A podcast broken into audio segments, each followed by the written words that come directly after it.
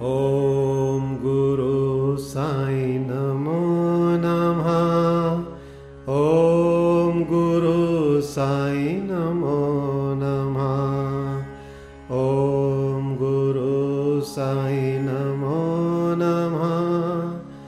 ॐ गुरु साई नमो नमः।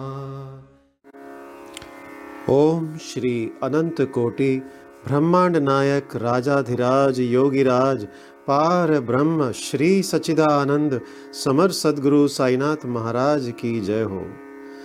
हे गुरुदेव, हे साईं बाबा, आज श्री साईं सचित्र का अध्याय 20 का अध्ययन होने जा रहा है। हे प्रभु, हे गुरुदेव, आशीर्वाद देकर फलीभूत करें। जो भी भक्त इस पठन का श्रवण करेगा, उसको लाभ हो और उसके चित्त में उतरे। आइए, अध्याय 20 का अध्ययन शुरू करते हैं। श्री काका साहेब की नौकरानी द्वारा श्री दासगणों की समस्या का विलक्षण समाधान। अद्वितीय शिक्षा पद्धति, ईशोपनिषद की शिक्षा। श्री काका साहेब की नौकरानी द्वारा श्री दासगुणों की समस्या किस प्रकार हल हुई इसका वर्णन हेमात पंत ने इस अभ्यास अध्याय में किया है। प्रारंभ। श्री साईं मूलतः निराकार थे, परंतु भक्तों के प्रेमवश ही वे साकार रूप में प्रकट हुए। माया रूपी अभिनेत्री की सहायता से इस विश्व की वृहत नाट्यशाला में उन्होंने एक महान अभिनेता के सदृश अभिनय किया।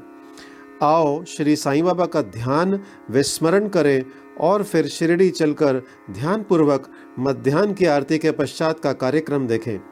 जब आरती समाप्त हो गई, तब श्री साईं बाबा ने मस्जिद से बाहर आकर एक किनारे खड़े होकर बड़ी करुणा तथा प्रेम के साथ भक्तों को उदी वितरण की। भक्तगण भी उनके समक्ष खड़े होकर उनकी और निहार कर चरण छूते और उदी वितरण का आनंद लेते थे। बाबा दोनों हाथों से भक्ति को, भक्तों को उदी देते और अपने हाथ से उनके मस्तक पर उदी का टीका लगाते थे। बाबा के हृदय में भक्तों के प्रति असीम प्रेम था। वे भक्तों को प्रेम से संबोधित करते, ओ भाऊ, अब आओ, भोजन करो। अन्ना तुम भी अपने घर जाओ। बापू, तू भी जा और भोजन कर। इसी प्रकार वे प्रत्येक भक्त से संभाषण करते और उन्हें घर लौटाया करते थे। आहा, क्या दिन थे। वे जो अस्त हुए जो तो ऐसे कि फिर इस जीवन में कभी ना मिले। यदि तुम कल्पना करो तो अभी भी उस आनंद का अनुभव कर सकते हो। अब हम साईं की आनंदमय मूर्ति का ध्यान कर नम्रता, प्रेम और आदर पूर्वक उनकी चरण वंदना कर इस अध्याय की कथा आरंभ करते हैं। ईशोपनिषद। एक समय श्री दासगण ने ईशोपनिषद पर टीका ईशावास्य भावार्थ बोधनी लिखना प्रारंभ किया। वर्णन करने से पूर्व इस उपनिषद का संक्षिप्त परिचय भी देना आवश्यक है। इसमें वैदिक संहिता के मंत्रों का समावेश होने के कारण इसे मंत्रोपनिषद भी कहते हैं और साथ ही इसमें यजुर्वेद के अंतिम चालीसवें अध्याय का अंश सम्मिलित होने के कारण यह वाजन स्नेही वाज स्नेही यानी यजु सहितोपनिषद के नाम से भी प्रसिद्ध है। वैदिक संहिता का समावेश होने के कारण इसे उन अन्य उपनिषदों की अपेक्षा श्रेष्ठतर माना गया, माना जाता है, जो कि ब्राह्मण और आरण्यक, अर्थात मंत्र और धर्म, इन विषयों के विवरणात्मक ग्रंथ की कोटि में आते हैं। इतना ही नहीं, अन्य उपनिषद तो केवल ईशोपनिषद में वर्णित गुण तत्व पर ही आधारित टीकाएँ हैं। पंडित सातवलेकर द्वारा रचित वृहदारण्यक उपनिषद एवं ईशोपनिषद की टीका प्रचलित टीकाओं में सबसे श्रेष्ठ मानी जाती है। प्रोफेसर आर डी रानाडे का कथन है कि ईशोपनिषद एक लघु उपनिषद होते हुए भी उसमें अनेक विषयों का समावेश है, जो एक असाधारण अंतर्दृष्टि प्रदान करता है। इसमें केवल 18 श्लोकों में ही आत्म तत्व वर्णन एक आदर्श संत की जीवनी, जो आकर्षण और कष्टों के संसर्ग में भी अचल रहता है कर्म योग के सिद्धांतों का प्रतिबिंब, जिसका बाद में सूत्रीकरण किया गया तथा ज्ञान और कर्तव्य के पोषक तत्वों का वर्णन है, जिसके अंत में आदर्श, चमत्कारिक और आत्म संबंधी गुण तत्वों का संग्रह है। इस उपनिषद के संबंध में संक्षिप्त परिचय से स्पष्ट है कि इसका प्राकृत भाषा में वास्तविक अर्थ सहित अनुवाद करना कितना दुष्कर कार्य है। श्री दासगुरु ने ओवी छंदों में अनुवाद किया, परंतु उसके सार तत्व को ग्रहण ना कर सकने के कारण उन्हें अपने कार्य से संतोष ना हुआ। इस प्रकार असंतुष्ट होकर उन्होंने कई अन्य विद्वानों से शंका निवारणार्थ परामर्श और वाद विवाद भी किया, परंतु समस्या पूर्वव्रत जटिल ही बनी रही और संतोषजनक भावार्थ करने में कोई भी सफल ना हो सका। इस कारण श्री दासगुरु बहुत ही असंतुष्ट हुए। केवल सदगुरु ही अर्थ समझाने में समर्थ। यह उपनिषद वेदों का महान विवरणात्मक सार है। इस अस्त्र के प्रयोग से जन्म मरण का बंधन छिन्न भिन्न हो जाता है और मुक्ति की प्राप्ति होती है। अतः श्री दासगुणु को विचार आया कि जिसे आत्म साक्षात्कार हो चुका हो, केवल वही इस उपनिषद का वास्तविक अर्थ कर सकता है। जब कोई भी उनकी शंका का निवारण ना कर सका तो उन्होंने शिरडी जाकर बाबा के दर्शन करने का निश्चय किया। जब उन्हें शिरडी जाने का शुभ अवसर प्राप्त हुआ तो उन्होंने बाबा से भेंट की और चरण वंदना करने के पश्चात उपनिषद में आई हुई कठिनाइयों उनके समक्ष रखकर उनसे हल करने की प्रार्थना की। श्री साईं बाबा ने आशीर्वाद देकर कहा कि चिंता करने की कोई आवश्यकता नहीं। उसमें कठिनाई ही क्या है? जब तुम लौटोगे तो विले पार्ला में काका दीक्षित की नौकरानी तुम्हारी शंका का निवारण कर देगी। उपस्थित लोगों ने जब ये वचन सुने तो वे सोचने लगे कि बाबा केवल विनोद कर रहे हैं और कहने लगे कि क्या एक अशिक्षित नौकरानी भी ऐसी जटिल समस्या हल कर सकती है, परंतु दास गुणों को तो पूर्ण विश्वास था कि बाबा के वचन कभी असत्य नहीं हो सकते, क्योंकि बाबा के वचन तो साक्षात ब्रह्म वाक्य ही हैं। आइए अब पढ़ते हैं काका की नौकरानी। बाबा के वचनों में पूर्ण विश्वास कर वे शिरडी से विलेपारला, यानी बम्बई के उपनगर में पहुंचकर काका दीक्षित के यहाँ ठहरे। दूसरे दिन दासगणु सुबह की मीठी नींद का आनंद ले रहे थे, तभी उन्हें एक निर्धन बालिका के सुंदर गीत का स्पष्ट और मधुर स्वर सुनाई पड़ा।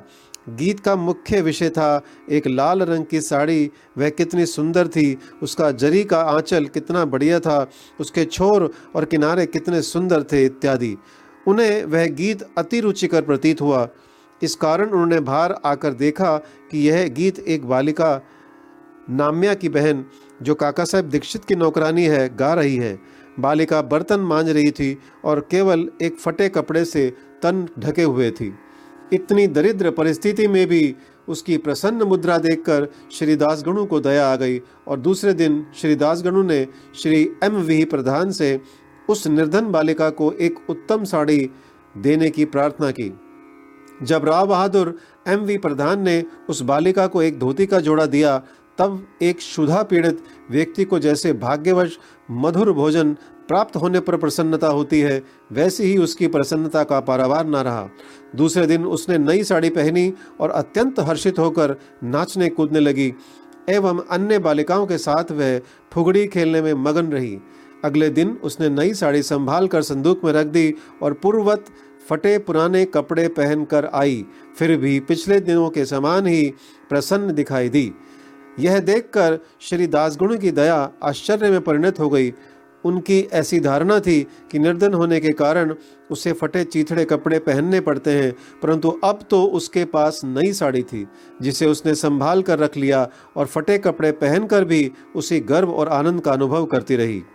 उसके मुख पर दुख या निराशा का कोई निशान भी नहीं रहा इस प्रकार उन्हें अनुभव हुआ कि दुख और सुख का अनुभव केवल मानसिक स्थिति पर निर्भर है। इस घटना पर गुड़ विचार करने के पश्चात वे इस निष्कर्ष पर पहुँचे कि भगवान ने जो भी कुछ दिया है, उसी में समाधान वृत्ति रखनी चाहिए और यह निश्चय पूर्वक समझना चाहिए कि वह सब चराचर में व्याप्त है और जो भी स्थिति उसकी दया से प्राप्त है, वह अपने लिए अवश्य ही लाभप्रद होगी। इस विशिष्ट घटना में बालिका की निर्धनावस्था, उसके फटे पुराने कपड़े और नई साड़ी देने वाला तथा उसकी स्वीकृति देने वाला, ये सब ईश्वर द्वारा ही प्रेरित था। श्री दासगणों को उपनिषद के पाठ की प्रत्यक्ष शिक्षा मिल गई। अर्थात जो कुछ उन अपने पास है, उसी में समाधान वृत्ति माननी चाहिए। सार यह है कि जो कुछ होता है, सब उसी की इच्छा से नियंत्रित है। अतः उसी में संतुष्ट रहने में हमारा कल्याण है। आगे पढ़ते हैं अद्वितीय शिक्षा पद्धति।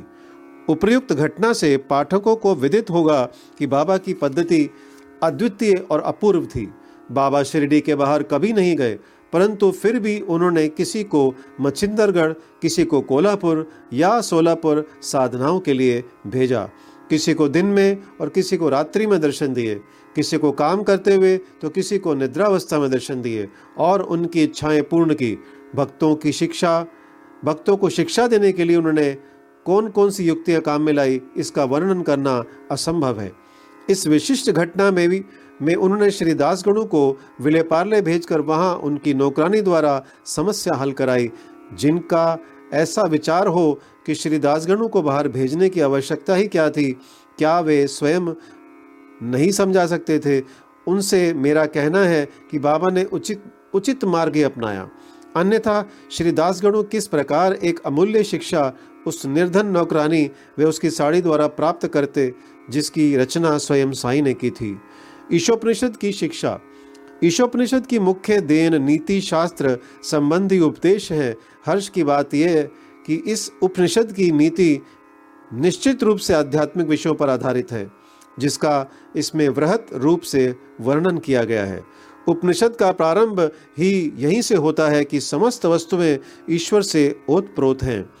यह आत्मविषयक स्थिति का भी एक उपसिद्धांत है और जो नीति संबंधी उपदेश उससे ग्रहण करने योग्य है, वह यह है कि जो कुछ ईश कृपा से प्राप्त है, उसमें ही आनंद मानना चाहिए और दृढ़ भावना रखनी चाहिए कि ईश्वर ही सर्वशक्तिमान है। और इसलिए जो कुछ उसने दिया है, वही हमारे लिए उपयुक्त है। यह भी उसमें प्राकृतिक रूप से वर्णित है कि पराय धन की तृष्णा की प्रवृत्ति को रोकना चाहिए। सारांश ये है कि अपने पास जो कुछ है, उसी में संतुष्ट रहना, क्योंकि यही ईश्वर की इच्छा है। चरित्र संबंधी द्वितीय उपदेश यह है कि कर्तव्य को ईश्वरेच्छा समझते हुए जीवन व्यतीत करना चाहिए। विशेषतः विशेषतः उन कर्मों को जिनको शास्त्र में वर्णित किया गया है। इस विषय में उपनिषद का कहना है कि आलस्य से आत्मा का पतन हो जाता है और इस प्रकार निरपेक्ष कर्म करते हुए जीवन व्यतीत करने वाला ही अकर्मण्यता के आदर्श को प्राप्त कर सकता है।